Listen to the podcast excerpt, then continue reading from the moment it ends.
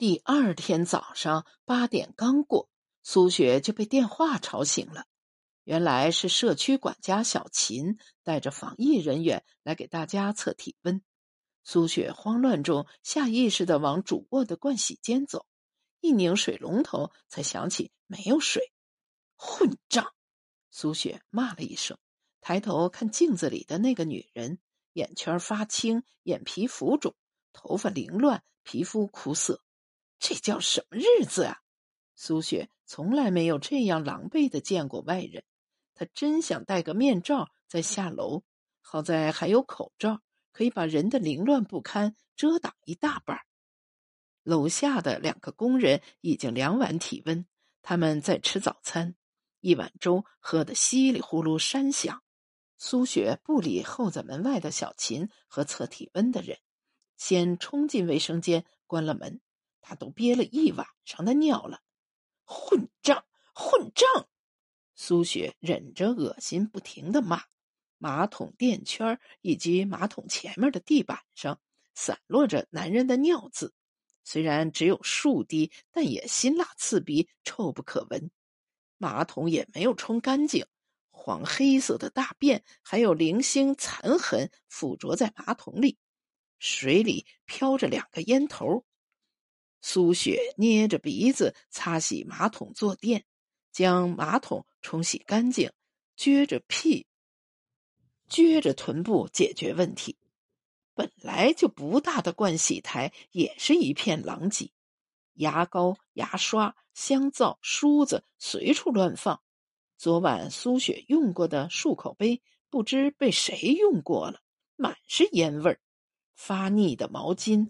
散发着汗味的背心儿、裤头胡乱搭在衣架上，一双臭袜子扔在地上，像两只干瘪的死老鼠，令人作呕。苍天呀，大地呀，这是家，不是工棚。苏雪面带愠色从卫生间出来，狠狠的摔了卫生间的门。小琴在门口热心的问：“大姐，昨晚睡得好吗？”苏雪拼尽全力将一口恶气逼了回去，说：“还好，新房子只是有些不适应。”小琴说：“大姐，我们这栋楼被隔离的住户建了个群，你家里这两个师傅已经加入了，麻烦大姐也加进来。社区给你们配了体温表，以后每天量的体温都在群里报一下。”有什么需要我帮助的，就在群里说，我会随时答复的哈。说着，就把手机递了过来，让苏雪扫描进群。小琴临走前给苏雪递了个眼色，于是苏雪和他站到了门外的电梯间。小琴问：“大姐，那两个工人，你们相处的还好吧？”苏雪反问道：“你什么意思啊？”大姐，虽说一个是你的亲戚，但另一个你并不熟悉呀。嗯，我家里的灯都是他来安装的，打过几次交道，人还算本分吧。小琴踌躇片刻，才说：“派出所的民警告诉我，此人蹲过监狱。”哦，犯什么事儿进去的？苏雪心都紧了，头皮直发麻，就像猝然面对一个强奸犯。不知道，小琴说：“只说是已出来好多年了，表现还算好。大姐，你要是不放心，我们可以安排他去酒店隔离。”苏雪差点脱口而出：“你赶紧送他去酒店吧！”他一回头，就看见刘大顺伸头缩脑的在门口探望。他大约推测他们谈的事情跟他的去留有关，脸上是谨小慎微。疑虑丛生的表情，他忽然发现了他扫过来的目光正盯着他腿肚子看，像一只叮人一口就飞快逃走的蚊子。夏刚要被撵走了，就我和这个男人关在新房里。苏雪打了个寒颤。小琴善解人意的说：“大姐，你要是不好说出口，我去告诉他吧。”小区里昨天有一百多个进来干活的民工被送到酒店隔离了，你不知道要说服这些人有多难，打的、闹的、想逃跑的、装疯卖傻的，各种花样都给你闹出来了。我忙到凌晨三点才消停呢。苏雪努力让自己镇定下来。你们都在楼下，他不敢闹腾什么的。算了吧，让他继续住。隔离期什么时候结束啊？小琴苦笑道：“听防疫指挥部的安排。你看群里大家把我骂成狗，我也只能是这个回答。你家的情况最特殊，我只是担心你不习惯和两个进城务工者一起生活。没关系的，我们互相慢慢适应。”嘴里这么硬撑着，心里不断的在叫苦。作茧自缚，作茧自缚，自讨苦吃，自讨苦吃。什么叫搬起石头砸自己的脚？苏雪的悔痛从脚尖到心脏。苏雪回到屋里，刘大顺殷勤的将早餐盘端了过来。那餐盘里有两个小馒头，一个鸡蛋，一碗稀饭，一碟咸菜。妹子。你先来吃早点吧，都快凉了。刘大顺的殷勤总是过了头，让人不舒服。不知为何，刚才卫生间里的感受又闪回在脑海里，让苏雪食欲全无，且火气直往脑门上冲。不要叫我妹子，我比你大！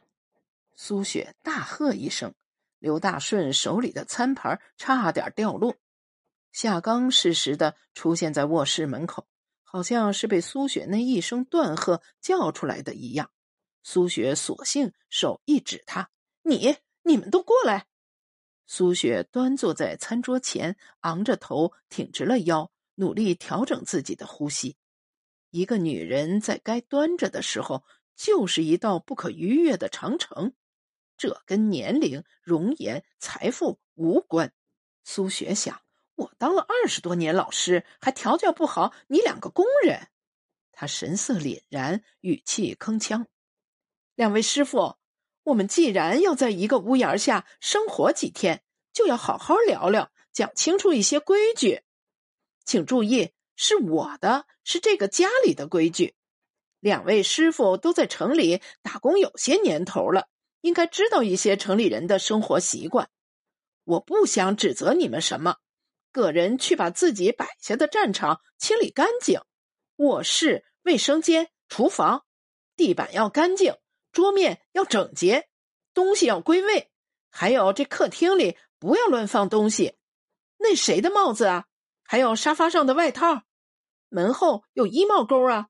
该挂的东西都要挂好，挂整齐。从左到右，短的挂左，长的挂右。你们的鞋子。最好都清洗一次，放进鞋柜里。以后在家里穿一次性拖鞋，袜子每天都要洗，不要到处乱扔。你们家里送来的东西，吃的进厨房，用的进你们的卧室。我给你们一人准备了一个储物箱。刘师傅，我给你准备了毛巾被的，你还拿一床大被子来干什么呀？今天就送回去。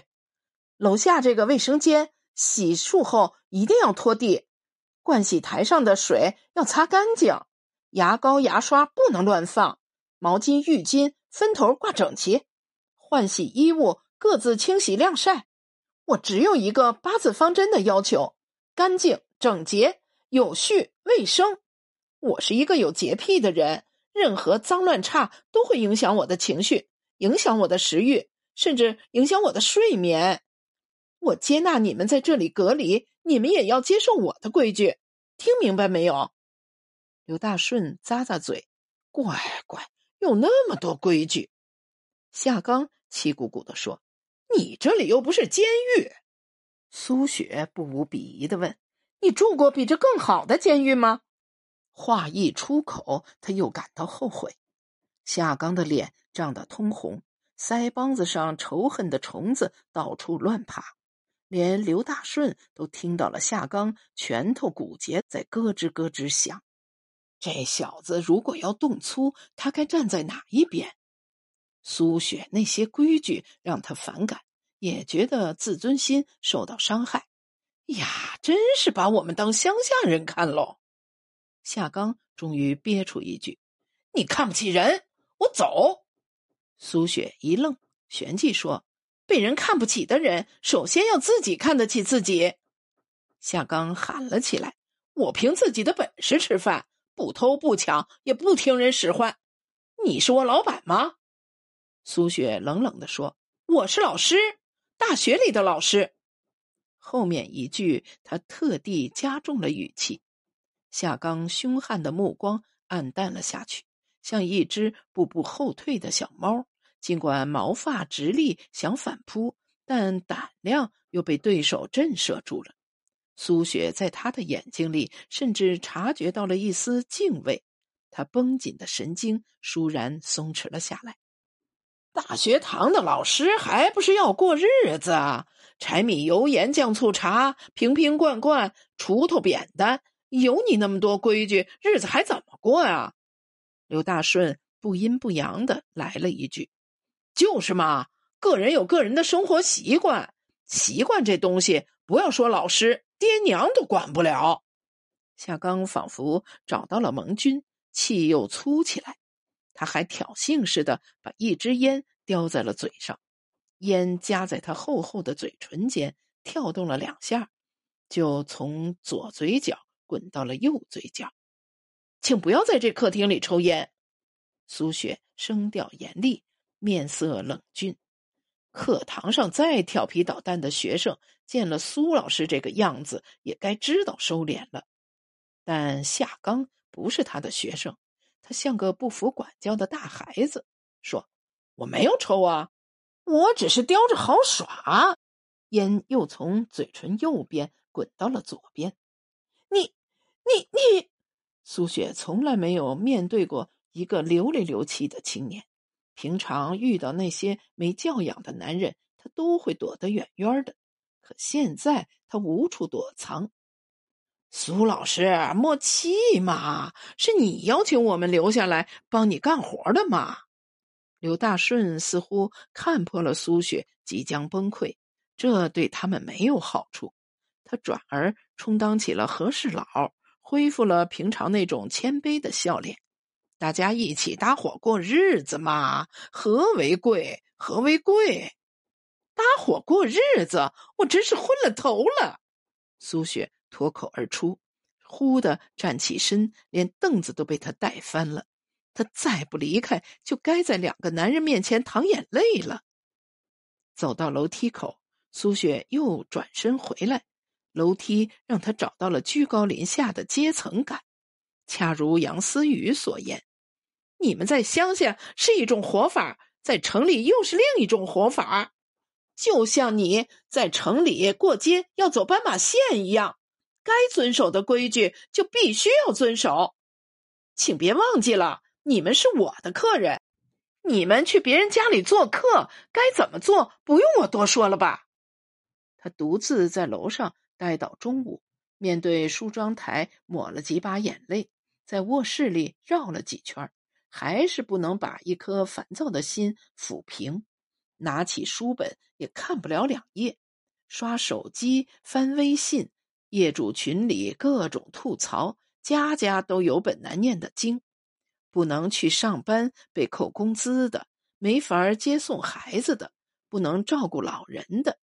有个做生意的人说：“五千万元的订单被你们隔离掉了，谁来赔偿我的损失？”